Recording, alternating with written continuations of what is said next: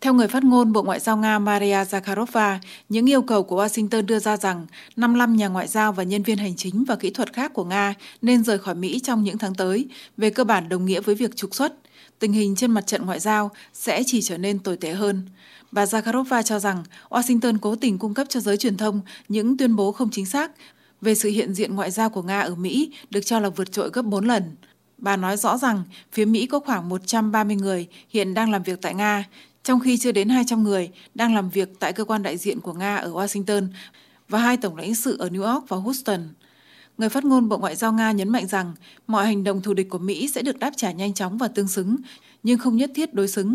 Phía Nga một lần nữa đề nghị Mỹ dừng bánh đà leo thang và bắt đầu một cuộc đối thoại trung thực, tôn trọng lẫn nhau về tất cả những tác nhân gây khó chịu trong quan hệ song phương.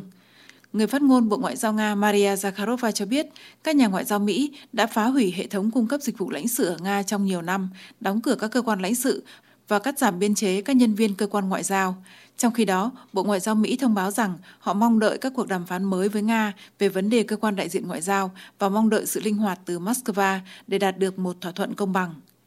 Liên quan vấn đề này, Đại sứ Nga tại Mỹ Anatoly Antonov lưu ý rằng Moscow hoàn toàn bị tước bỏ sự hiện diện lãnh sự ở bờ Tây nước Mỹ, nơi có hàng chục nghìn người Nga sinh sống. Ngoài ra, thường xuyên có các vụ trục xuất các nhà ngoại giao Nga. Washington cũng đã thắt chặt các thủ tục cấp thị thực.